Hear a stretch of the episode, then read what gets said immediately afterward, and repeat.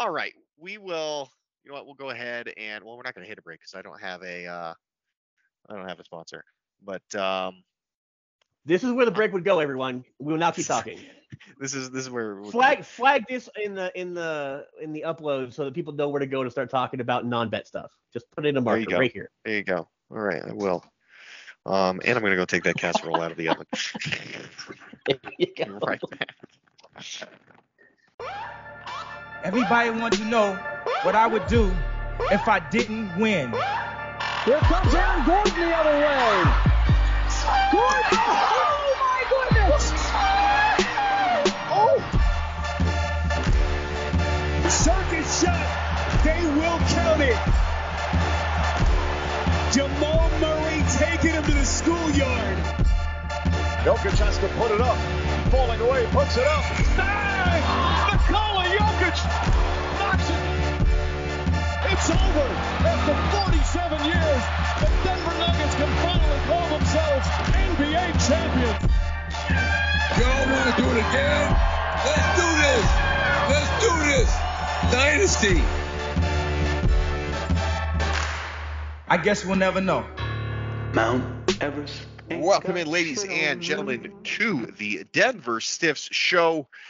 Is your hosts Zach Mikosh and Gordon Gross. We are back again another week uh, to well, I guess Gordon. This week we are wrapping up training camp, which took place in over at UC California, San Diego. Lovely San Diego. I wish I was Not in Fort there. Collins, yeah. Not, no, that was the Sixers. Uh, In Exactly. Fort Collins, which is which is an interesting choice. I wonder why. Uh, I always wonder how like these things work out. Like, why did the Sixers come all the way to Fort Collins and Denver, go all the way San Diego? Of course, they went to San Diego last year as well. It sort of seems like to be now their like training camp home away from home. And I think maybe you know because this is the other thing I was thinking about this um, on training camp and the Sixers coming here specifically. Like, it's not like the Nuggets where they have like an auxiliary gym to practice in. Like the Sixers Right. have a beautiful training facility, like one of the best in the league, and yet they still come to Fort Collins, Colorado. Now, Colorado State University also has a great uh, practice facility as well, but like. I wonder if it is just like let's get these guys out of town, like out of their element, and put them in a place where really they got no choice but to to hang out in the hotel. Now, there's a lot more to do in San Diego than Fort Collins. No offense, I love Fort Collins, but uh, no Why. I so- just think the yeah the the Nuggets when they did it, I mean they were doing Creighton before or the Air Force or Right. the rather the uh, Olympic Training Center. So well, they- going yeah, out to San Diego is definitely uh, an improvement on that situation. They did. Uh, they used to Um, do Air Force way back in the day, like back in the 90s. The way in the day. Yep. But I I do think that some it had something to do with come here to altitude like you know get some actual training in like you know just south of here is with the title that we want et cetera et cetera. I don't think it's Yeah, I can see uh, that you from know a Philly standpoint. That's a good point. I mean most people don't do that when it's the Lakers who win it you know or the Heat because then your guys will never focus. You cannot do Yeah. should be doing training camp in LA, but I don't really pay attention to anyone's training camp other than uh, the Nuggets. Obviously, the Sixers I barely popped pay up on attention our to that. Right, right. Let's be honest.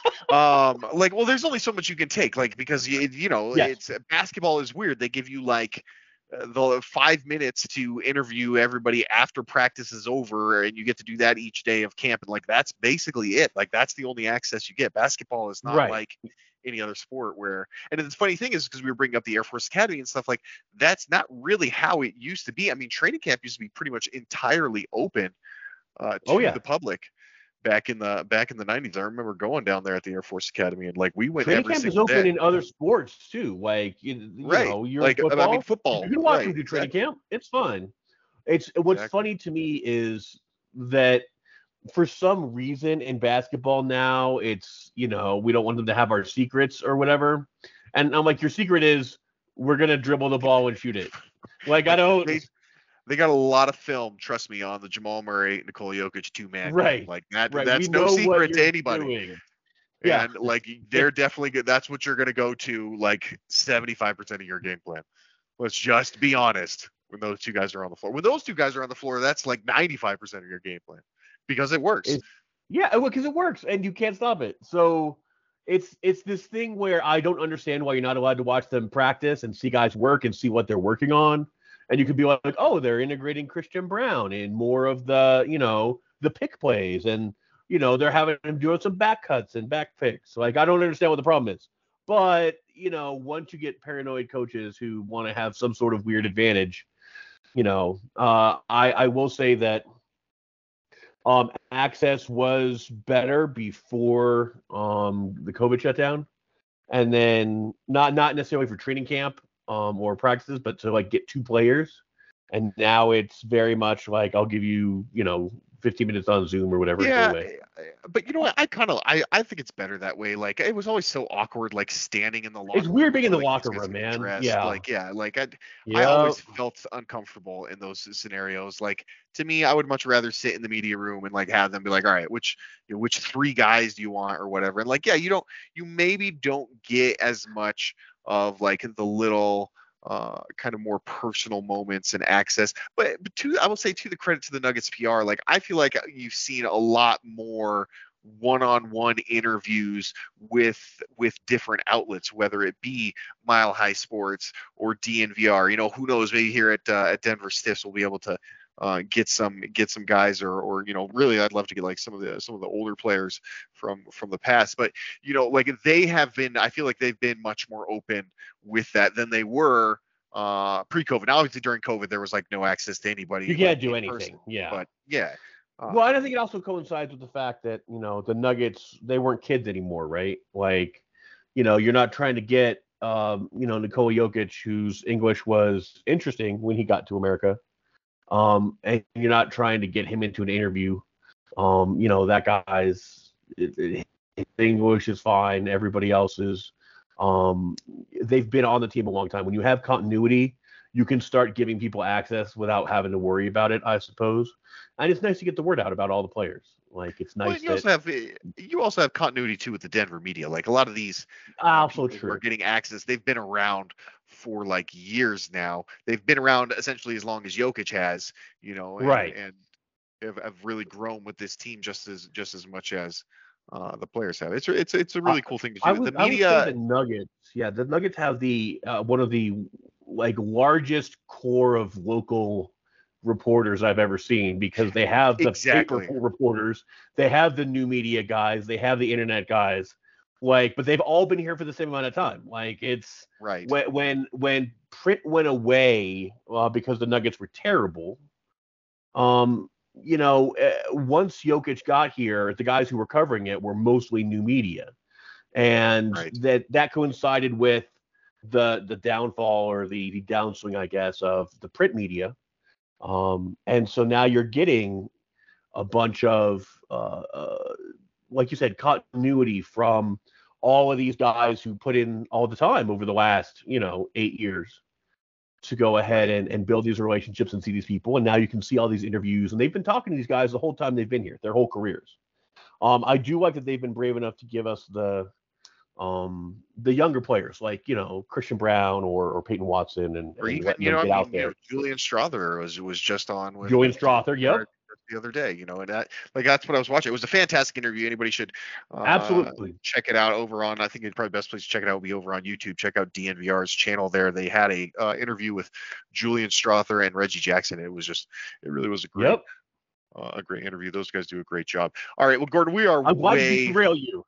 I'm glad to derail you in Yeah. the first 30 seconds of the We pod. didn't- yeah, we didn't we didn't even get get through anywhere. Uh, we didn't even get to the rundown before uh, before we got off track. But so we are going to get on to this week. We're going to talk about a training camp. Uh, we'll actually talk more than just high level uh, things like why why travel for training camp, but we'll get into the the nuts and bolts of of the Denver Nuggets camp that would happen this week, like we said, out in San Diego. Uh, we're also going to talk about you know the Phoenix Suns. They will be playing tomorrow with the uh, with the Denver Nuggets on TNT, a preseason game, a Denver Nuggets preseason game on TNT. How do you like Being that? game? televised at all. What are you talking about? Like how like for Uh, listen, part, hey. they get like one TV game in like the four. So this is great. Listen, I uh yeah, ain't that the truth? Like you're where well the the the altitude uh that's yeah it's true. I guess the altitude crew is going to do every single one. Uh, this time that has always not been the case. How far how far we have come. Yeah. Uh, but we will so we will break down that, that Suns game because there's a lot, I think a lot there's just a lot to talk about about the Suns, right? We haven't we haven't been on to talk about all the changes uh, that the Suns have made over the season. What better time than when the Nuggets are about to face them here in uh, in the first preseason game that happens on Tuesday. And then of course we'll open, well, I guess we'll open now with uh with our fast break bets. I was looking I they didn't have any lines posted yet uh cuz we're recording on Sunday night, so they didn't have any lines posted yet for that Nuggets Suns game and you know in the the same vein of last week when we said don't bet on preseason, uh I'm going to I'm going to stick to that. So we will look at some more futures bets uh, this week on on the Denver Nuggets, and let's let's dive right into that right now, Gordon. The first one I want to talk to you about is I I honestly like like the value on this one. Uh, Coach of the Year, Michael Malone, sitting at plus 900. Well, he's got to win it one of these years, right? Exactly. Like, That's, and One of these years, it has to be Malone's year. So, um, yeah, I for me that depends on record. Uh, like if they it's, come it's going to they be up- totally record based. I agree 100%. It's it's not it's not going to be anything else. If they come out and they set a uh uh if they win like, 60 games, I feel like. they would if they just even if they just set the record for the Nuggets, which is So what 58. would be the record. Yeah, 58 would be the record. So if you go 58 wins, right? So you set the team record for wins, and you're a number one seed, then you you've got it. That's you, right? It's it's yours. Uh, because you're defending champs, you're going to get a lot of votes, and they've never voted for you before. Uh, Right, he's come exactly. close He's like- but he's never he- won it. So he's uh, Yeah, like but like voters like him. it's never been like really in the conversation right like because and and maybe part of it is like he uh, michael malone his career with the denver nuggets has been about steady progression from from the first year like Right. he, he had a run there where he basically just improved their record or they got further in the playoffs every single year until uh, they lost to golden state there or or actually sorry when they lost to phoenix they got swept by Phoenix in the second round because obviously they'd gone to the Western Conference Finals the year before. But up until that point, like he had always got them further than the year they were. So it, usually when you have Coach of the Year, it's a guy who makes that big jump, right? And so right now uh, it's Mike. Oh, how did he pronounce this? Mike Mike D- Daniel. I don't even know. Um, from Oklahoma City, right? The new coach out there Yep. And he's the the odds on favorite. And and and that makes sense because if you look at a team from a talent standpoint who would you be like this team's about to make a huge jump?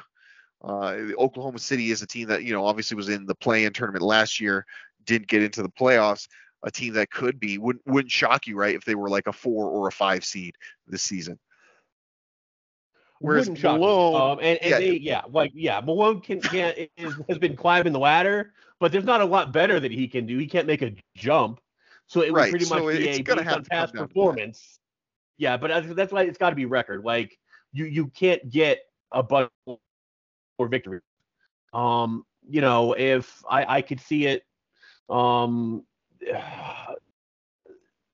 I don't know. Coach of the year is so weird because you have to look at uh, like you said, it's not necessarily who's the best, but it it's who looked more like they got it together over the course of the season, and the Right. Nuggets are already together.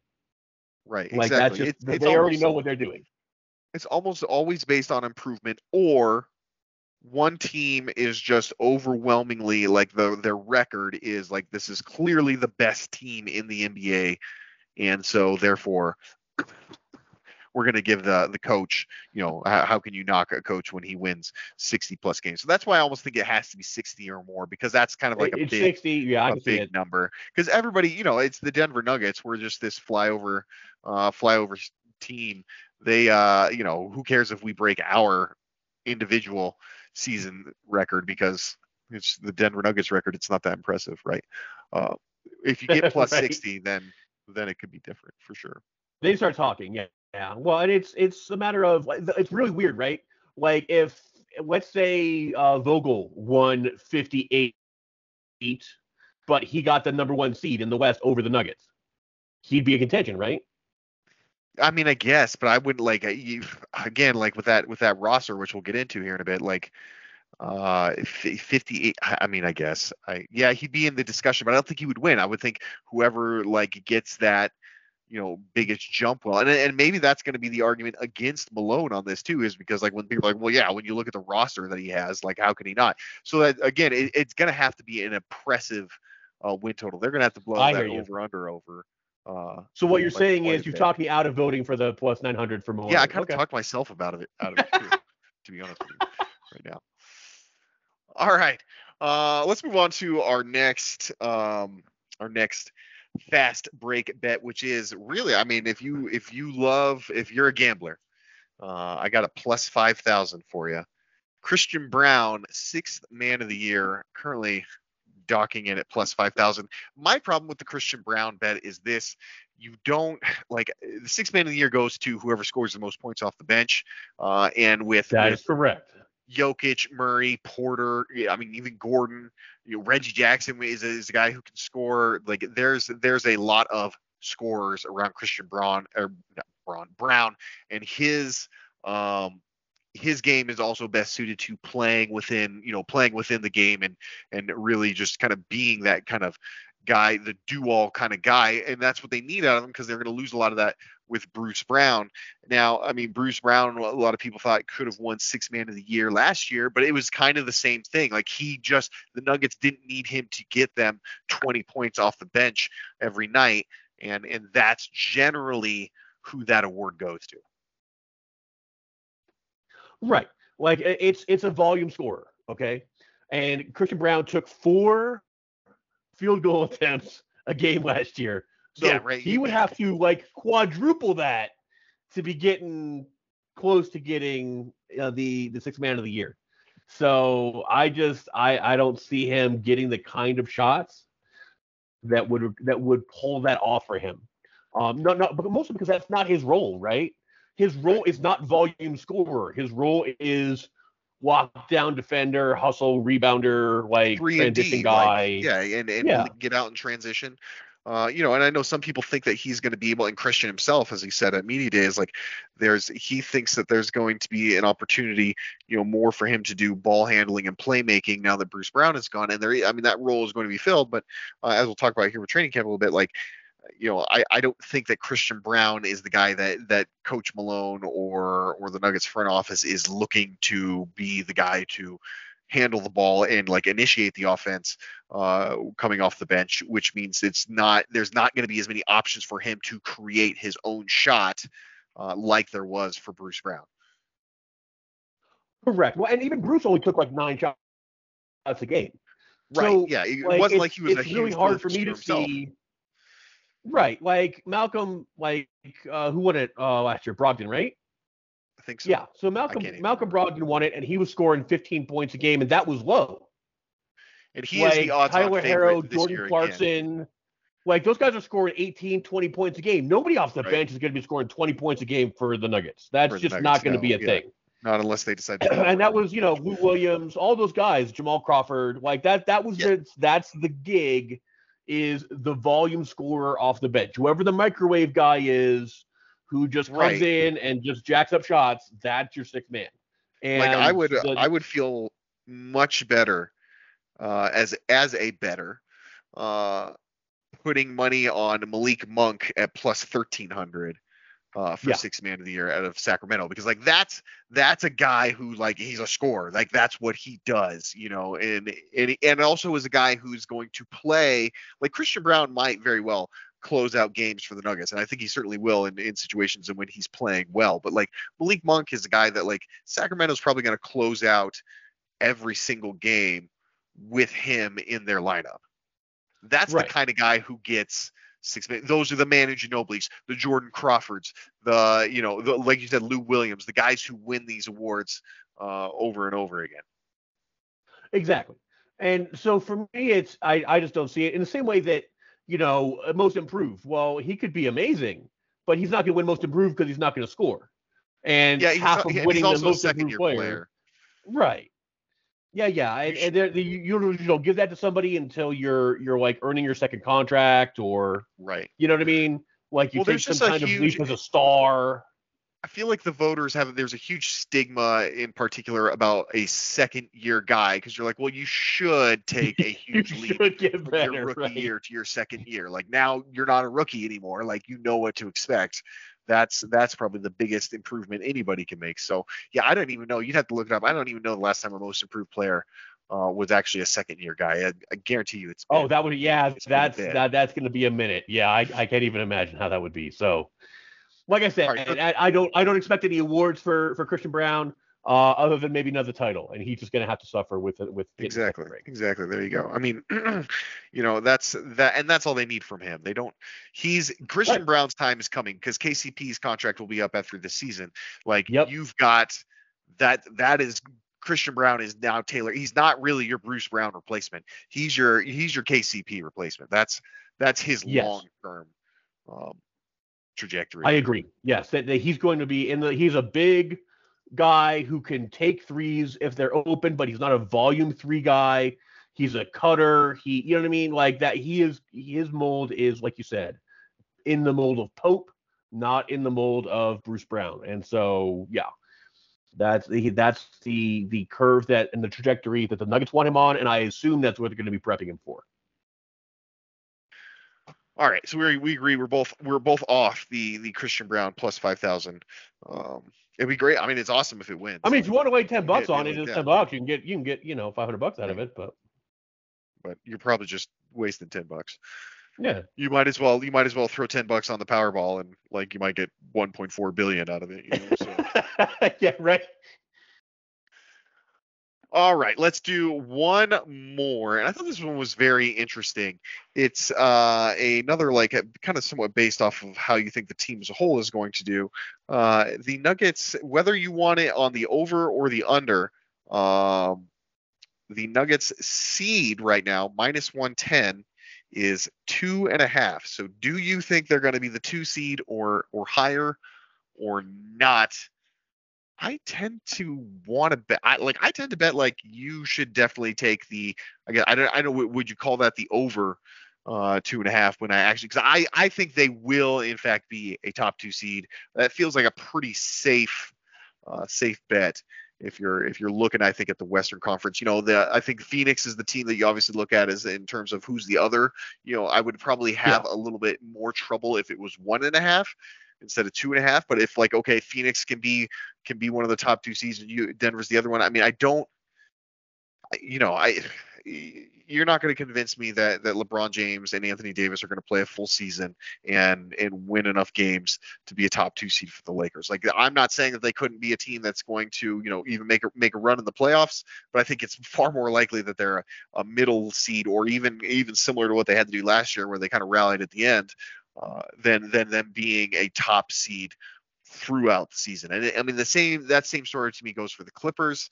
Uh, I don't I don't necessarily see the Mavericks putting it together enough to be having enough power to get again a top two seed over a team like the Nuggets or Suns. You know Memphis is not going to have Ja for like a full third of the year. Sacramento good team, but like they've got to try and back yeah. up what they did last year again. Like and and, and I think at most most everyone would agree. There's no no uh, knock on Sacramento. I think they're a really exciting young team, but like I think everybody would agree if you're going to compare Sacramento to Denver and Phoenix, you would say there's they're in a different tier uh, in terms of talent. Right. And so the I, I agree with you. I, I think the Nuggets as a top two seed makes perfect sense. Because number three might be why oh God, who would you pick for three? Golden State?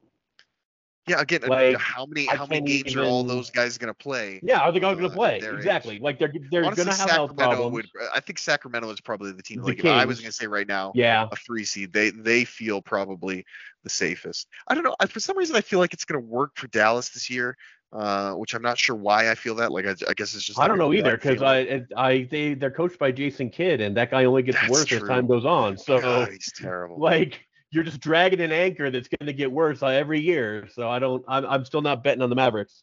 Um, I mean the Lakers could be great. They, I just don't. I don't think they're going to have a better season than the Nuggets. Um, Yeah. and again, you're asking guys who have not habitually been healthy to be healthy. right. Um, and I don't. I don't really expect that. Um, I I know that they're trying to get AD to not play center and hope that that helps him. uh, but it hasn't in the past. So I I'm not betting on Laker health either. So in I that think sense, that's uh, that's so funny too when they say well AD's not gonna play center. I always think of it from like a, a Nuggets context. I'm like, okay, so what? So Aaron Gordon's gonna defend you. That's what we were gonna do anyways. Like, oh right, yeah, that was Okay. that was Plan A, so that's fine. Yeah, it, it doesn't affect the Nuggets at all. But for for AD, they're just trying not to get him beat up over 82, and I understand that. But I mean, just stepping onto a court beats him up. So I'm not sure. I'm not Yeah, really exactly. expecting him to stay healthy. So yeah, I, I think that a top two uh, bet on the Nuggets is not necessarily safe, but I think that's re- very reasonable. Yeah, the uh, the problem with this bet, right, is the minus 110. Like, it's not, it's not. You're not making basically much e- money even money off of it, for yeah. right for for again, like we talked about last week, for locking your money up um, for an entire uh, an entire season, which I'm never a big fan of unless you think it's really going to pay off. I did, by the way, uh, throw down my twenty dollar bet Good on for you. on Jokic in season tournament MVP. We'll see if that one we'll see if that one cashes out. Uh, all right, so let's bust in then off of the uh, fast break bets. Remember, if you have a gambling problem, uh, call 1-800-GAMBLER to get yourself some help. Um, let's move in to our training camp storylines. It was like we were talking about earlier to start the show as we rambled off. It was the uh, training camp week for the Nuggets. It's always like training camp so quick. It's like five days. Not even five days when you think I it, it's like know. four days because they Monday is media day. Then you Uh-huh. fly that night to San Diego. You and then you fly back. I mean, they were back in town what Saturday, so you're like four Yes. days. It seems so like why? Like I honestly like I I get it. Like you can't you don't have two courts uh, in in the same room uh, here in Denver. I guess you I mean you had it in Fort Collins or, or Colorado Springs. It still it still baffles me. I don't understand for four days why you go to uh, why you go all the way out to Look, man, if my owner was a billionaire, I would be like, fly my ass to the beach. So it makes sense to me. Yeah, but that's yeah. I mean, I guess, and I, I'm with you. All right, so the the Nuggets have been in San Diego for uh for I guess a few days, for four days, uh, and of course we we got through what day two, uh, before we had our first injury storyline, and none other than Michael Porter Jr. Uh, of course, anytime you start to see you see the tweet notification come in, Michael Porter Jr. hurt, you're like, oh gosh, please don't say the back, please don't say the back Right. this time it, it sounds like he just tweaked an ankle. It doesn't sound like it was so bad. Of course, they said, um, I'm trying to think of who was reporting. I think it was, it was Katy Winge uh, from Altitude who said that, uh, you know, he was in a walking boot that day when he left training camp, which I think would have maybe been Wednesday. Uh, but then she uh, she posted up a video today. They're back in Denver. He's he's you know bouncing around and doing some shooting, of course, after practice. So he looks uh, like it is a minor. Uh, I would Yeah, not expect He- to see him tomorrow in in the Suns game. I would I would imagine they would Probably him out. Probably not. I mean, it's not. It's not. That's not the point of the first preseason game anyway. So, yeah, you Yeah, probably won't see him tomorrow. Um, he he obviously took his shirt off today in, in practice to help his ankle, and it worked. It like it's a Fantastic. superpower. It's like Samson growing his hair back or something. So he went shirtless and made a bunch of shots, and his ankle looked fine. So that's all we care about as Nuggets fans, is that uh, MPJ is healthy and yeah, precautionary. I don't expect to see him tomorrow, but for all I know, he'll be stepping on the court and putting in 20 points because it just feels like it. You know, it's somewhat um, it does kind of bring up uh some concern. I think it does it does start to highlight the Nuggets won the championship because they were they were the best team uh, throughout the season and and through the playoffs. Uh, they were also one of the healthiest, like if not like the healthiest. Like they really last year, and it's and it's karma, right, coming back around because they dealt with so much injuries uh, the past two seasons that like last year they finally got everybody healthy and like then like we all believe like once they finally got everybody healthy uh, they end up they end up winning it all, and it just makes you wonder, you know, if a Michael Porter, you know, if a Michael Porter Jr. or or a Jamal Murray or you know, God forbid, a Nikola Jokic gets hurt, would they have enough juice to to still be uh, uh, a championship contender without one of those three guys. Obviously, we saw like, listen, when when you're down Murray and Porter and you're starting Facundo Campazzo uh, for however many games, like there's only so much you can do, right? And you, you like, I mean, the Nuggets uh, for a while there were rolling out a backcourt of uh, Campazzo because you know Will Barton was always on and off injured. You had a, you know a regular starting backcourt almost of, of Campazzo and Austin Rivers. Like that's that's rough. not ideal. Yeah, not not ideal. Um, I I would say that in the regular season, the Nuggets can win 50 plus games with Jokic and like two other normal starters, so they're okay in the regular season. But even if those two the starters are KCP and Gordon and Aaron Gordon. Yeah. I I don't I don't worry about You got a lot of Nuggets in the faith in you got a lot of faith in Reggie Jackson, brother. I got a lot of faith in Nikola Jokic. That's that dude to, like i mean you know he won what 48 with uh, jamal and mpj out the whole year or whatever like come on like it, it Yep, that's true. I mean, he had Monty I, i'm not worried that about him season.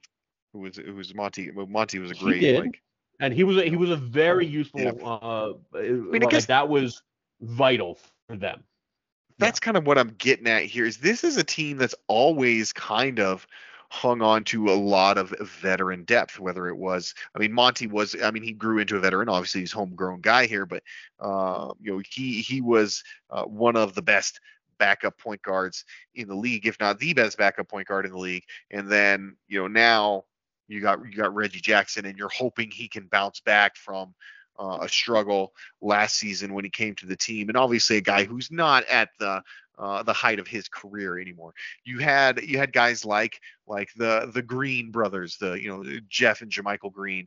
Um, obviously not real brothers, but you guys get what I mean.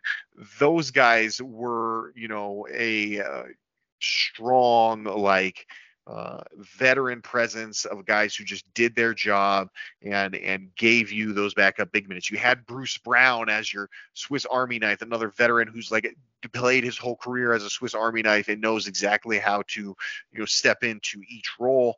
Now you and and you had behind those guys, you had Christian Braun, you had Zeke Nnaji, you know, you had Vlatko Cancar, you had a lot of guys who could uh, be that depth, that that young guy, Peyton Watson, that guy who can, you know, come in for a few games because someone got hurt and and it's okay because you're only asking him to be the eighth man uh, in the rotation. And even if you lose a starter, well, you've got this great group of of of backup of, of veterans off your bench that those guys can equally step in and be be a starter uh, for you for you know eight games or something like that. Now, like right you're right, really relying on, I mean, like Peyton Watson, Zeke Nnaji, even Christian Braun to an extent. Like, there's a ton of pressure on these guys for not, and, and you're not necessarily sure, like, will they be no able offense, to man. rise that they moment? were relying on austin rivers they were relying on facundo campazzo they were relying on JaMychal Green.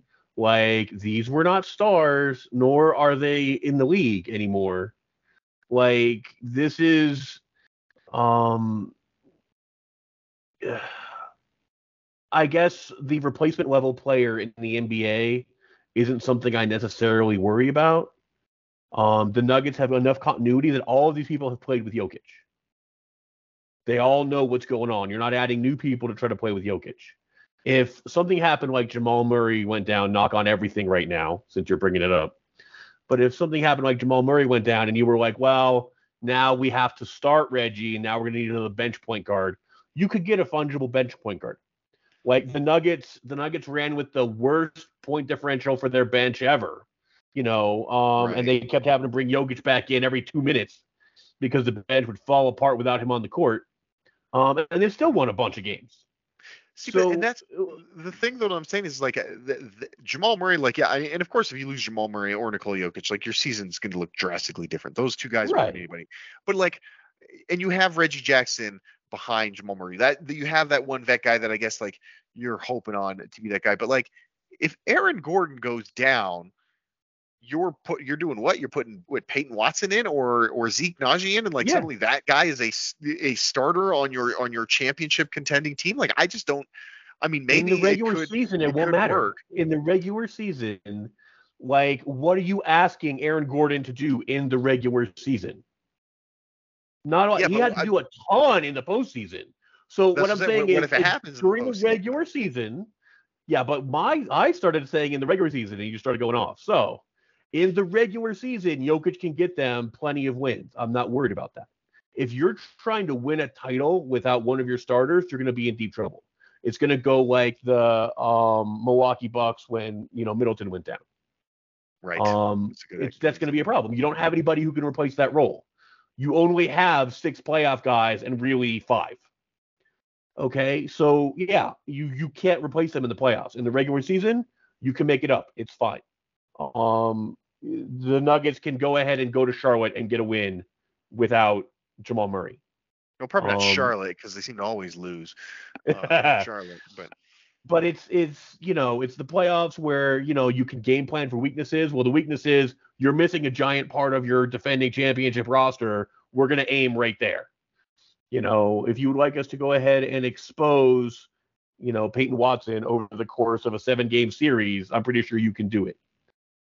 Um, but for the for the actual um getting there, no. So injuries during the season concern me less than like you know, injury, injuries in April.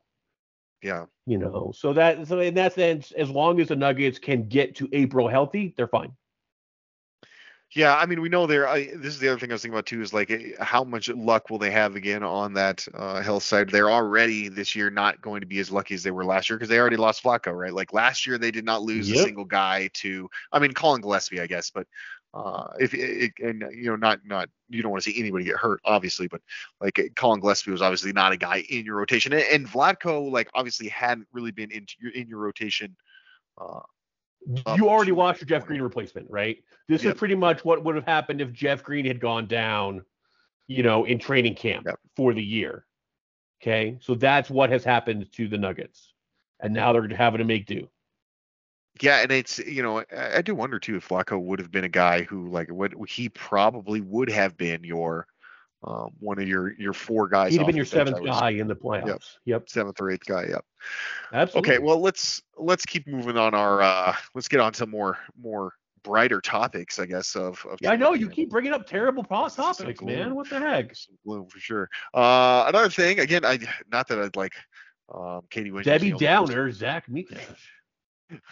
Not that Katy Winge is the only person I follow on Twitter, but uh, obviously gets tremendous access to the team. So she was also talking about this week um, how the starters basically look, and, and Adam Mares was bringing this up too on uh, on the DNVR show. Like they were, they talked a lot about how you know the starters basically they look ready to go. Nikola looks ready to go. Like this team, at least from the for for your top five guys, is still uh, pretty much not looking to rest on their laurels or has that they've missed a beat or or anything. Right. And I, you know, you should expect that a lot because for one, it's the you're returning the exact same starting five who again was healthy all last season. So say for a game here, game there, they they essentially played uh, every night with each other. Also, you know, with the exception of KCP, like the other four guys um, have been around for a quite a while. Now, granted, Jamal and Mike were hurt for a good portion of when Aaron Gordon was here with the team, but they were still all together, you know, in the in the building within the organization, generating that chemistry.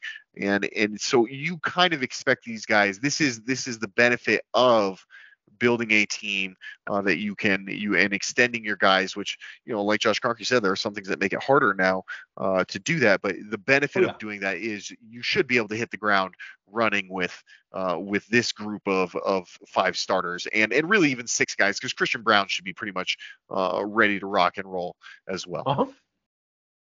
Well, yeah. So, uh, and and again, there you're going to get a large dose of Reggie Jackson also. So, And you know, at this point, and- you hope he's ready to go because he's now he's got a full off season or he's getting his full off season right now right. with the team. He's not trying to pick it up on the fly, you know, uh, at the trade deadline. Well, and I've always said that adding people at the trade deadline is a terrible plan for the Nuggets because they play a center-oriented offense that no one else in the league plays and that no one has ever played. So The only guy you- it really worked with was Aaron Gordon, but then Jamal Murray got hurt. Like you know, but I mean that But, that but it brief worked with period AG when they had he's all not on worked. ball, right? He's Right. he doesn't have to adjust to the fact that the guy who's actually on ball is the wrong size at the wrong position for any game they've ever played since they were in JV. You know, like it's his job was stand over there and then dunk this ball, like when I throw it to you. So, so that's a that's a much easier adjustment to make than like who's supposed to cut or do whatever on a wing. So I honestly think like, um, but even Paul Millsap, who played the four, said Yeah. it was really weird coming to a team that was, you know, it took him 20, 30 games to get used to it. Um, with Nikola Jokic running the offense, that it's just not something that you ever do. So it's why it's always been for me. I I don't look forward to the trade deadline as something where the Nuggets are adding somebody, um, unless it's for somebody off the bench, unless you're you know somebody who's not ever going to play with Jokic. Um, Right. because it But even that, it's- even that didn't work out last year with, you know, I mean, Thomas Bryant was brought in solely to Right. play when Jokic wasn't, and you know, it was Yep. thing that really didn't work out for him. Didn't Um, pay off. He got a ring out of it, but he did not like, worked out off. for Thomas Bryant pretty good, but yeah. But well, even so though, but that hurt him in free agency. Like you can't show that you played. That's true. To That's true because he was and he was he was playing pretty well there for he had some good stretches. yeah, he was good for LA. then, So uh, it's it's it's a very hard fit to come to this team. This is a very particular team. It's why continuity matters on this team as much as any team, uh, but you know more than most because Right. it's just it's it's a hard thing. So the starters do look good. I expect them to look good.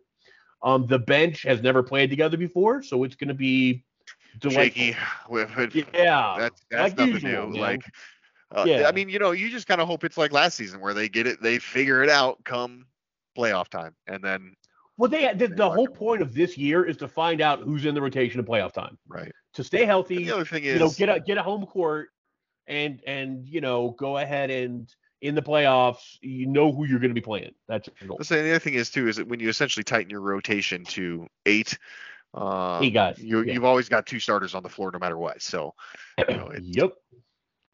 it's a little bit easier for your bench um, to work that way. All right, let's uh, let's move on to one more training camp storyline, which I think is the the biggest one uh, to talk about. So I, I want to set this up for you.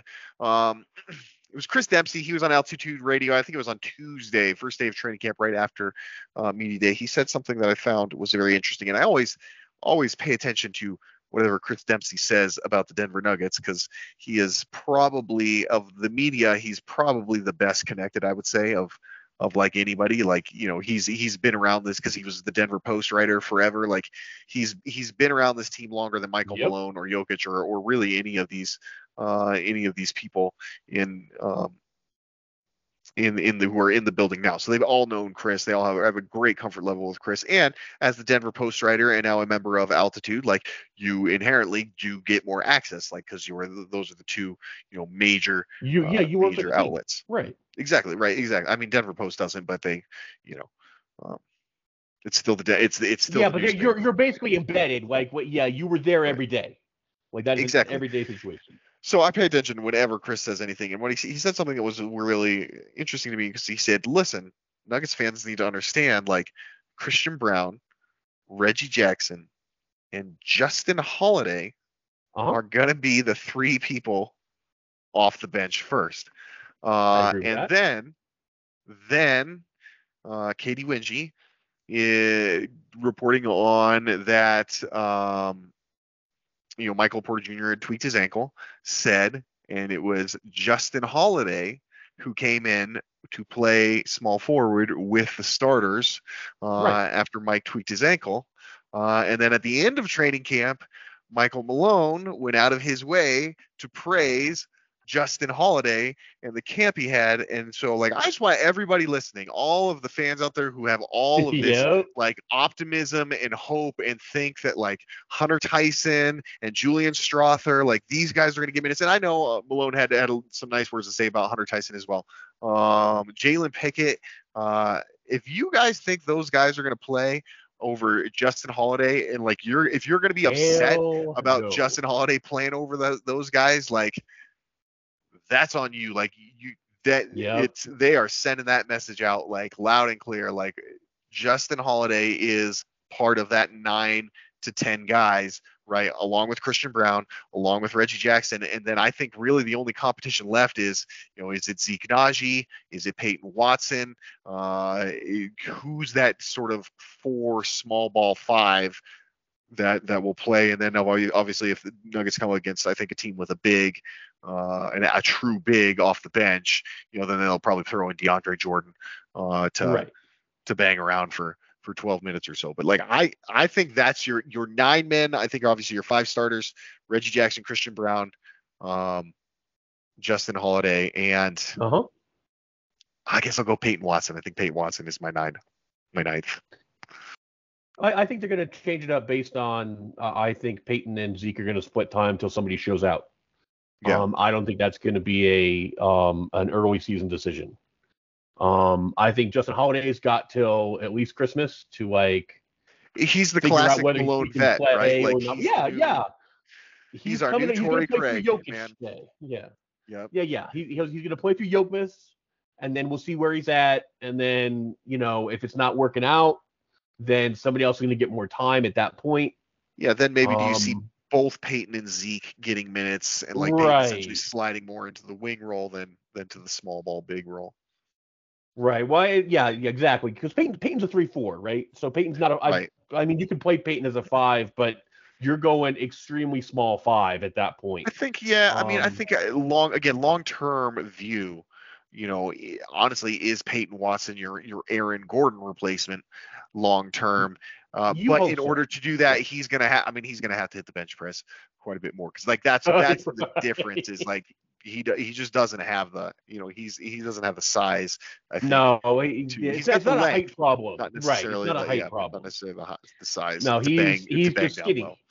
Yeah, yeah. Like if you're asking him to stop centers, like he just doesn't have the the the butt for it. He Right. hasn't got the the size. even even go small ball ahead centers, and- like even if like it's PJ Tucker down there, I, I Uh, see yeah, no, PJ Tucker ball him up, bodying him man. off, you know, Yeah. bodying him off and getting rebounds like that. That I could see. Whereas, you Well, know, and maybe, a maybe help few side from now, defender. he's, he's different. Right, right, Right. exactly. For again, you know, he's the guy that comes in for the block off the wing, coming off of his guy. Like Peyton's skill is, you know, that he is, you know, he's got those long arms. He can move his feet. He's very quick, you know, and so you're trying to have him out there defending threes and fours, and he can come help you if somebody gets past your center and get a block. Right, right. I don't or want- you I feel, don't really want you feel okay center. with him like getting switched onto a center like every now and again. Like obviously, if it uh, if it's a huge weakness for you, then the team's gonna the, a team could target that. But you know, Peyton Watson is a guy out there who's gonna help you basically switch everything. Right. That's Yeah, he makes that's the the switch. role. Yeah. And if sometimes if 6'8", sometimes he's gonna be on a five, he's gonna be on a five. That's that's just the way it is. Exactly. Yeah. And, and that's and that's fine. You just you you make it work, right? And he'll learn how to do it. Um, but Zeke is like a bigger body than Peyton. So I would expect that if you're yeah, gonna a guy who's been in Zeke's been in in an NBA weight room, uh, small that it is. Yes. he's he's been in one now for what you know he's going into his Three years. year. So year he's, yeah. he- Zeke's got like Zeke's got some muscle to him. He he probably can uh, bang down low. Uh, certainly can probably more than Peyton Watson. You know Better. whether or not him or Right. Gordon. He's you know. more Aaron Gordon sized. Right. Um, not Aaron Gordon skill set, but Aaron Gordon sized. And so the the you know as far as being hefty enough to go ahead and, and hold your ground. Um, but I would consider Peyton to be a three four and Zeke to be a four five. Um, and so I can. I, I that think sure. that like so for me the the other two guys who are coming off the bench are Peyton and Zeke. And then you're gonna find out which of those three, four, and five need to be moved around. Like if Justin Holiday can hold down the three, that's great. Like that's gonna you know, Peyton's gonna get more time as a small ball four. Um, but that's fine. He's he's aggressive there. Um, and I think that makes your your defensive unit uh, really interesting with Jackson, Brown, um, Holiday, and Watson. You know, then you do have kind of a you know switchable sort of um, defensive presence out there. Even though Reggie's not a big guy, he he's used to defending ones he's not and a twos. small, but he's not a small point guard either. Like he's know, not a small point guard. He's not five eleven. Like he's no yeah, Facu. He's not right. Yeah, he's Yeah. no Facu. He's no. I mean, he's he's got to be what like six three, right? So He's like six two. Yeah, Reggie's 6'2", I Reggie's think. fine. Yeah. So So Right. like I, I don't worry about Reggie. and well, here's the um, thing. Here's the thing. Six two, but if I remember right, Reggie Well, he's 6'2", two, but he's wing- got- he's his wingspan is seven foot wingspan. He's, yeah, he's got he's got he's got arms which uh, Gary Harris didn't have, and he's built Right. a little bigger than Gary. Um, so like uh, for me, Reggie defending twos is not a big problem. Like so you can you can start switching guys and and that works if the if that you know particular lineup can hold it together. But if Justin Holiday can't hold it down in everyday action, then you're going to see more of Peyton Watson. And you're going to slide the lineup down. Then Zeke's going to play more of the four, not the five. And you're going to see uh, maybe some more DeAndre. Um, or maybe Hunter Tyson gets a chance to go ahead and be a stretch four at that point if he's still showing out in practice. You know what I mean? So it, it all does rely on what happens with Justin Holiday. Um, and honestly, how Peyton Watson looks defending bigger guys. Like if he doesn't look good doing it, then he's only a three. You know, then he might be a two three, not a not a three four, and then you've got other issues. I think he'll be fine defending most fours, especially off the bench. So that's not really a concern that I have. But well, I mean, the proof's in the pudding. We haven't seen. we saw like two games at the end of the year where Peyton looked really good, and otherwise he hasn't played at all. Like that's you've seen some summer league action where he looked very iffy within a more dominant, in a more like ball dominant role. Right. And you know, other than that, uh, you see him in practice doing some stuff. Right. Right. So, yeah, I mean, yeah, we saw him last year in G League, and he was he was great in G League, but it's it's it's G League, so. But there's no defense in G League though. Like that's yeah, the, exactly. the whole point of G League is no one Which there defends. you. there isn't in summer league either, but I you know yeah I mean it's not it's definitely not uncommon to see guys go out there in Vegas in one. That, I guess the difference is even Peyton Watson, who's a guy who's you know up and down last season uh, in terms of being in G League or being in the NBA. Like when he was he wasn't like summer league where he was there for like a week and a half, right? Like he- when he was Yes. down, like he had a month or so to to put together, get some chemistry with these guys, and really grow into the role as you know. I mean, he was when he was down down in, in the G League, he was he was definitely the the the, the guy on on the He Grand was the guy. Rapids Gold. and he looked great. Yeah, but But that's not you what he's going to be here. You obviously. should. Yeah, right. exactly. You should look great in the G League if you are going to be an NBA player. Like if you can't look good in the G League, you're not an NBA player. Here's the thing that's gonna it's I mean here's what's gonna decide amongst all these guys and maybe why there should be some hope uh, for for Hunter Tyson.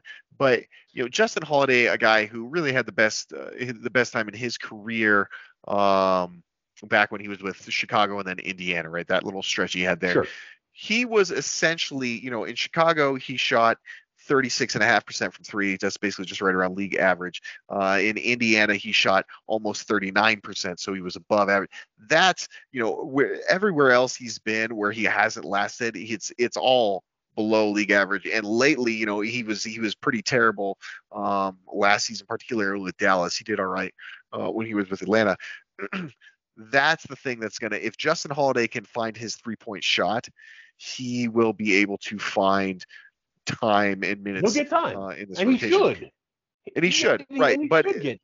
Yeah. Just like how Torrey Craig would fall out of the rotation, it's because if teams eventually start to be like, we don't have to worry about covering Justin Holiday when he's on the court because because that's where he's going to end up. He's going to be end up being a guy who's floating out at the three point line, you know, maybe doing some cuts every now and then, but for the most part, just waiting for other people to cut or drive to the basket and then catch that kick out.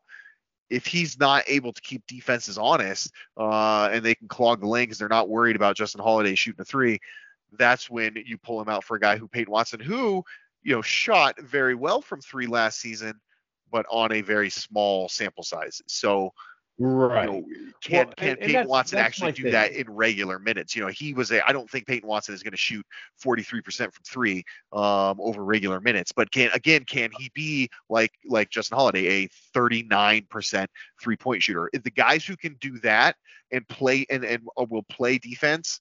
Those are the guys who are going to end up getting the spots in Malone's rotation. That's he needs people who can shoot, and he's not going to allow somebody who doesn't play defense uh, to to get regular minutes. Uh, he will not allow someone who's not a veteran who doesn't play defense to get regular minutes. Yes. Um, Malone is, has a much longer leash on veterans who can't play D than on rookies who can't play D. That's true. Um, Which is why so- so Justin for Holiday me- is like, you know, leader in the clubhouse. Correct, because if you look at it, you're like, okay, well, is his defense going to hold up? I don't know. Uh, can he just stand out there and shoot threes? Well, that's he's a better three point shooter in his career than Jamal Murray because all he has to do is catch and shoot them. he's not on ball generating anything. He's not fighting through three defenders, doing doing 360 turnaround stuff. All he's doing is I am open, throw me the ball. Okay, I made the shot. And if he can do that for the Nuggets, he'll be great. That's that's exactly what the Nuggets need. Um, that's the reason why everybody has been gaga over Hunter Tyson because oh my God, there's a three four that can you know go ahead and make open shots and dive on the floor for loose balls. Well, that's Justin Holiday's role. Like that's what he's going to do for the Nuggets if he's going to be in the rotation long term. Yeah. Um, there won't be a lot else to his game. The Nuggets don't ask their role players to do a lot other than hustle, like run in transition, grab rebounds, like shoot threes. That's your that's your whole thing. So yeah, if he can do that, he'll be in the rotation. If he can't, then you start asking other people to do it. I am not a believer in Peyton Watson to be a open three maker on a long on a bunch of attempts yet. Um, I wouldn't. I would I would want Peyton Watson to fill that Aaron Gordon role. Like, can you make threes from the corner? Like that's right, exactly. You do have two favorite spots on the floor you could shoot from. Great, do that. Like that will be fine. Uh, but I mean, Christian Braun is a was a better um, uh, three point shooter in college, and a Christian what didn't really have his shot all last year. You know, from deep, like that just wasn't a thing. But he didn't take that many of them. Um, and that's you know, then you get that's when you start getting shot variants and guys who are used to making shots and getting more of them. When you don't get them, you know, yeah, your your percentage gets a little weird. Uh, Peyton Watson didn't. Peyton Watson in college didn't get a lot of shots off. Uh, that wasn't it. He did not he have get a lot of minutes. Period. Like he didn't he didn't get a lot of minutes. He wasn't playing with starters. He he had a very strange role. And so when they gave him a defined role in the G League, Watson like flexed a little. And when he got a defined role in a couple of uh, NBA games, he was like, "Oh, you want me to do these three things? Watch me." And he was out there blocking shots and making shots and looked awesome in a specific defined role. And so for me, what I'm hoping for for the Nuggets is that Christian Braun's role can expand and that uh, Reggie Jackson can hold down the point guard duties and create offense for others. Because my biggest fear with the Nuggets bench is that Reggie Jackson can't create those looks as easily as he has in the past. And then you have guys trying to be shot creators who are not shot creators. That's not the skill of anybody else who's not a rookie on the um, on the Nuggets bench. Like Zeke Nnaji should not be creating his own shot. Peyton Watson should not be creating his own shot. Neither should Brown. Neither should Holiday. That is Right. not their skill set. So it has to be Reggie. So as long as he, that's or for me, you're gonna have to yeah, or you're gonna have to stagger Jokic and Murray with that bench so that one of those that would be the next plan. You would have to you would have to make sure that Murray is or Jokic, but probably Murray, you know, is taking that first bench, sit down, and then coming back in with the bench to go ahead and do that leadership and passing position. Uh, And that's fine if that's how that goes, but that's that's first position. First thing to work out with the bench is how Reggie Jackson is going to handle running it. If it's working, great. If it's not working, you've got to be able to figure out if the shots are being created or if people are having to jack them up over like um, in a stagnant offense. Right. Uh, and that's not helping anybody because it, the Nuggets offense should be a flowing offense, even on the bench. Like they have a lot of guys that move and back cut and set screens. And so there should be open shots to be had. And if you can't get them, that's that is a symbol of a of a larger issue that the Nuggets will have to solve quickly in the season. quickly and, and like we talked about will they will they have the the depth the players to turn to to um to get it done all right let's move on uh to our final topic of of the night which is the Phoenix Suns. Uh, they announced this. I don't know which Suns reporter I saw announce this, but essentially, they the Suns have confirmed who their starting lineup uh, is going to be. Uh, Frank Vogel has said it's going to be Devin Booker, Bradley Beal, uh, Josh Okogie, Kevin Durant, and Jusuf Nurkic. You, Okay. how do you feel, Gordon, about Devin Booker at, at point guard? Because I, I haven't seen it yet. Like, I think about like, uh, who was the team? Who, who was it? Was it the, the the Nets when they had Harden, Kyrie, and KD, and they basically their whole offense just became game like, okay, this this possession it'll be James's ISO, uh, the next possession it'll be Kyrie's ISO, then it'll be KD's ISO, and we'll just we'll just trade on and off between the three. I almost feel like Phoenix is heading that way. You know, you're just talking about like a flowing offense with the Nuggets. Like, I feel like it's essentially going to be KD, Beal, and Booker taking turns, taking guys one on one, and you know they'll just they'll just try and act, basically will know, themselves man. across, and they might have enough scoring to do it. They really might, but I, I, mean, yeah, if they had to do that, they have guys that can score. I just Devin Booker, I mean, his assist numbers have never been bad in his career. I mean, when he was like a teenager, maybe. But I mean, he's always been a five or a six assist guy. So I even before, you know, you had KD show up, or and even before uh, CP3.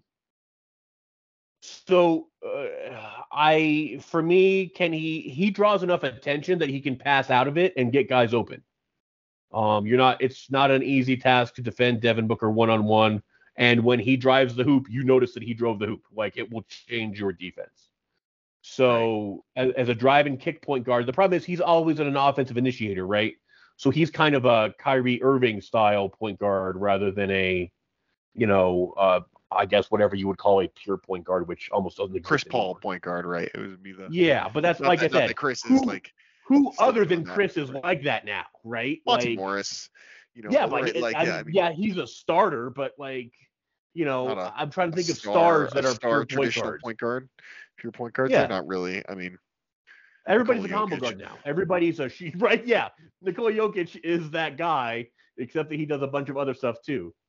Uh, but so for me, uh, can Devin Booker be the kind of point guard that 18 other teams also have? Yeah, yeah. You're not asking him to, you know, generate nine assists a game or something. You're asking him to score when he's open and then create shots for other people to get them open. He can do that.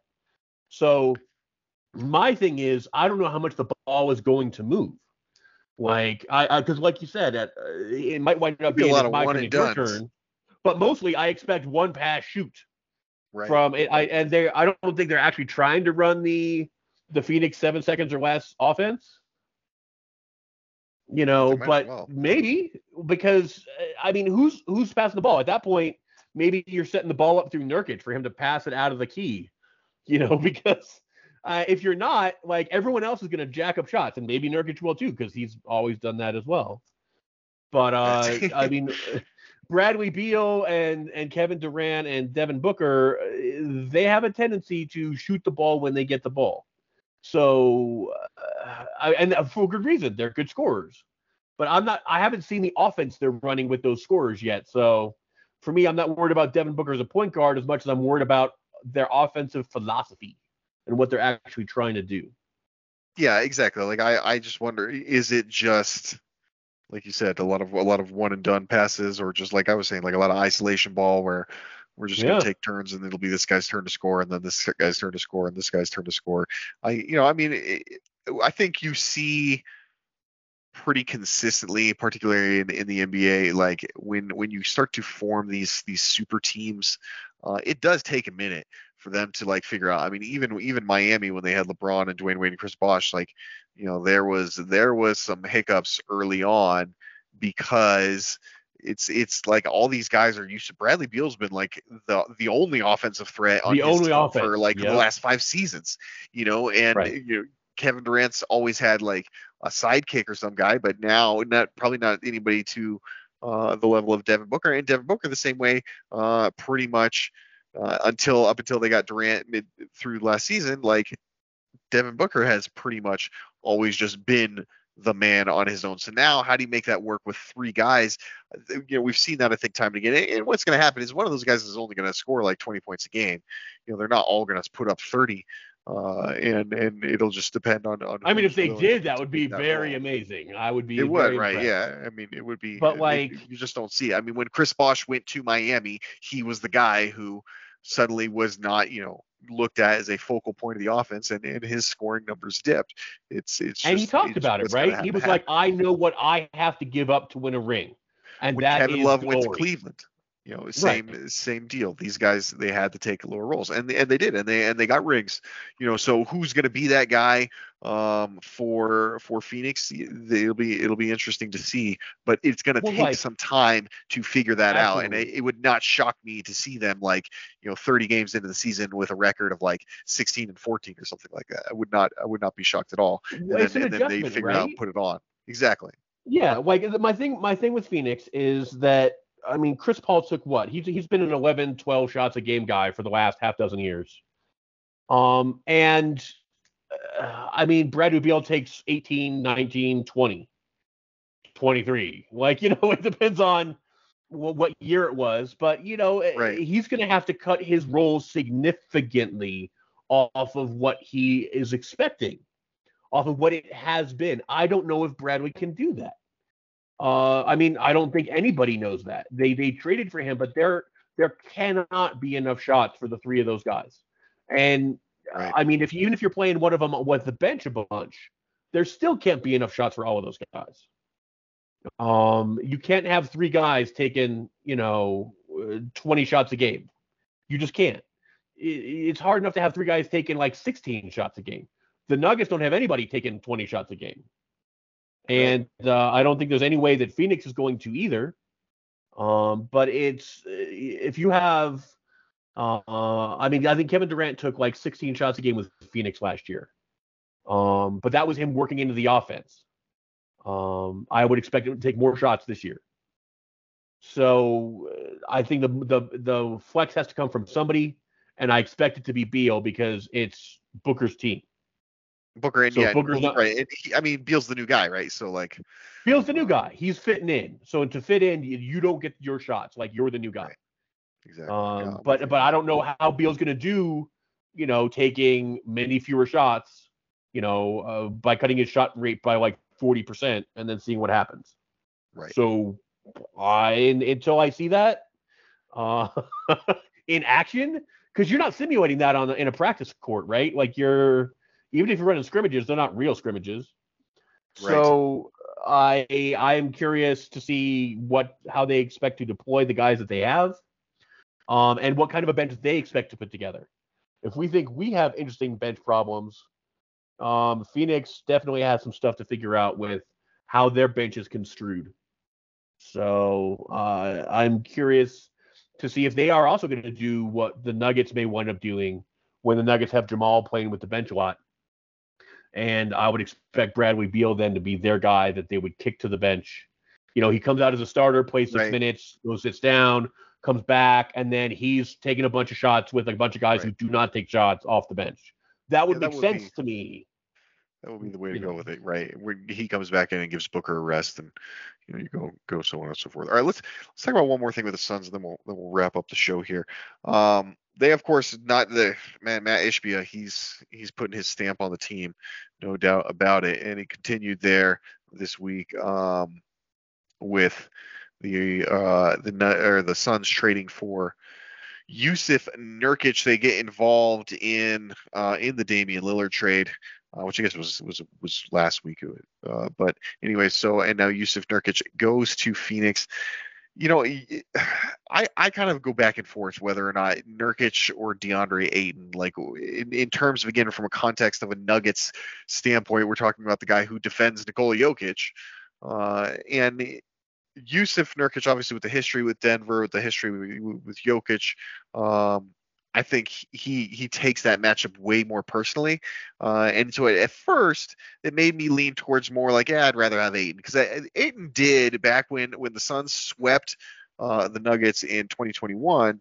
You know, Ayton Ayton played very well uh, against Right. Nikola Jokic, and and it was like he was like the next guy, right? Dwight Howard's out of the league now, so Ayton's the next guy who Jokic has to figure out. And then as we saw this year uh, in the playoffs, Jokic uh, very much has DeAndre Ayton figured out and uh, basically made him unplayable uh, at, by the end of that series. And you know, so I was like, okay, well, Jusuf Nurkic, um, you know, he obviously takes the the matchup more personally. Like he, maybe it's just I'm not saying Nurkic is a better player than Ayton, but maybe a tougher matchup for Jokic. But then people were reminding me like Jokic did the exact same thing to Nurkic the year prior uh, in that in that same playoffs when they got swept by Phoenix. They won the first round matchup with Portland, and Jokic basically made Jusuf Nurkic uh, and Zach Collins for that matter unplayable and and dominated that matchup. And Nurkic basically couldn't stop fouling. That was the only thing Nurkic could do to try and stop Jokic was fouling, and they were just in foul trouble uh, the entire time. So I don't know, Gordon. Like, where do you stand? Like, if you had to choose Ayton or Nurkic, which guy, which guy is the tougher matchup uh, for Jokic? Um, I think in a neutral sense it would be Ayton, but Phoenix is not a neutral sense for Ayton as much as anyone. Like Yeah, that's a Ayton good point, was alienated by the Suns, and so you know I don't think that Ayton was coming back. So in that sense, they had to get off of Ayton, um, and it's easier to move multiple contracts you know, than it is one. So they they went ahead and they did basically a two for one, um, and now they have more assets. And Yo- Jusuf Nurkic at that price is probably what Ayton is against Jokic, which might be completely incompetent, but at half the price, you can now you know afford to make other changes in your roster. So for me, I think that's the the, the, the that that made sense. That move makes enough sense for, for me to do that. Um, but I don't think it makes the Phoenix any more dangerous to the Nuggets at this point. Like maybe it will help the the Suns set up their bench um, at the trade deadline and and be able to then reorganize and get it right to have a stronger set of guys to throw at the Nuggets coming to playoff time. But I don't I don't think the particular Nurkic versus Ayton thing matters to Nikola Jokic at all. I don't think either one of those guys was stopping him. Yeah, and also remember now the Suns don't have um, Jock Landale anymore. So Uh, like, if Nurkic gets hurt, I guess God, I don't even know who they're probably when Bol when Bol, you think, or Nurkic gets hurt, or or just fouls out? Like, are they, is it, is it Bol Bol coming off the bench for you at the? Uh, that would be hilarious to watch Bol Bol try and defend. I'm just saying, like uh, people talk about how DeAndre Ayton was like injury prone, but Nurkic hasn't played 60 games in the NBA in like five years. So Right. like I don't. I'm not sure how much they're going to be able to count on Nurkic. We were talking about what's going to happen with the Nuggets if MPJ or Murray can't go in the playoffs and it's a problem. Okay, that's fine, but when they're healthy, they play all the time. Like, you know, MPJ played uh, a ton of games the year that he was healthy. Um, and he played a ton of games last year. And, you know, Jamal Murray plays, you know, 70 plus games all the time. So for me, the the bigger question is what are the what are the Suns going to do if their only real like center is unavailable to them in the playoffs? They're going to have to address that at some point. Yeah, you would have to think because I mean they got the um, oh the guy from Sacramento, uh, Metu, right? Uh, Chimezie Metu, Yes. um, who's like a a small ball, big-ish kind of guy. I mean, but like, man, he's giving he's up. like six eight, right? Like yeah, I I was mean, like, he's giving up is- quite a quite a bit of height, and then not only just like height, but like he's probably giving up a good. He's got to be close to giving up 50 pounds, you know, to Jokic, uh, which Well, and he can't he can't spread the court either. Like at least Nurkic can shoot threes, but like Metu, Met, uh, well, will shoot threes. right? He will shoot them. Like, you know, Metu was like, "No, man, that's not my game. I will not be doing that." So uh, for me, I I don't know how that's really a playable option. Uh, you're because you're gonna have three guys trying to drive the hoop, but you've got Metu like standing there because he can't do anything else. Yeah. So Yeah, that's a great point, man. If they if they're down Nurkic, they're they're in trouble. That's a that's a lot to be putting on on a guy who, like like we said, has had health health and foul trouble. Um, Right. Well, and again, yeah, like Nurkic, if Nurkic fouls out, you're you don't you don't- like you said, you do not have a Jock Landale anymore. You don't Right. have an energy guy to go ahead and try and birdman somebody. You right. know what I mean? You- honestly, you don't was probably more effective in that series. Landale was probably more effective than Ayton. Um, He thought he was too. That's why he was mad when people were dogging him. He's like, "You try it," And then Yeah, everyone right, else tried it and failed worse than him, and he was like, "I told you I did fine." Where did old Jock? Did he end up in Miami? No, he's in the he's with the, the Spurs. I don't know. No, the Spurs is where he was. Yeah, where did where did he end up now? He said that thought he ended up in Miami. This is great podcast. No, no, he's right not in. Miami. Uh, Houston. That's the other. I Yeah, one of those. you Houston. That's It's a one those- rebuilding squad, but I was like, no, red and, one of those red and black teams down Yeah, there no. somewhere in the Gulf. And, and I think he'll be good. This is the other side I of the Gulf, it's a- fine. Right. No, It's I think he'll be good really in Houston. Like he's he's got you know the energy off the you know that you want to see from a player. He he's a pro. He's like they had some problems with professionalism on that squad, and he's a pro, so that's a good thing for Houston to add. Uh, so yeah, I I I think he'll be fine there. I don't know that Houston will be fine, but I think he'll be fine there. But I'm glad he got paid, and I'm glad he ain't on the Suns. Yeah, right. Exactly. That's the thing. Like, I mean, like we talked about last or last time. I mean, Houston, Houston intrigues me. Uh, but we don't have time to get into that tonight. In fact, we are going to go. We're ahead. not doing a Houston tangent tonight, man. we will not. There's casseroles uh, to eat. We're not doing it. Just, that's it. We will uh we will wrap it up there. Make sure you guys are following us on Twitter. I'm at Zach Mikosh. Gordon is at G Money Nugs. Follow us at Denver Stiffs uh, as well. Also at Mile High Sports. Uh, make sure you're showing spreading the love. We will. I will be back on on Wednesday with a special guest. Uh, but for Mr. Gross, oh, I don't get to be a special guest. I see how this goes. You're always a special right. guest, Gordon, all the time. Yeah, But I'm the people, special people are they've they've come just expect you now. You know, you gotta stop resting on your laurels. You gotta earn it. Okay. I guess I'll step up my game.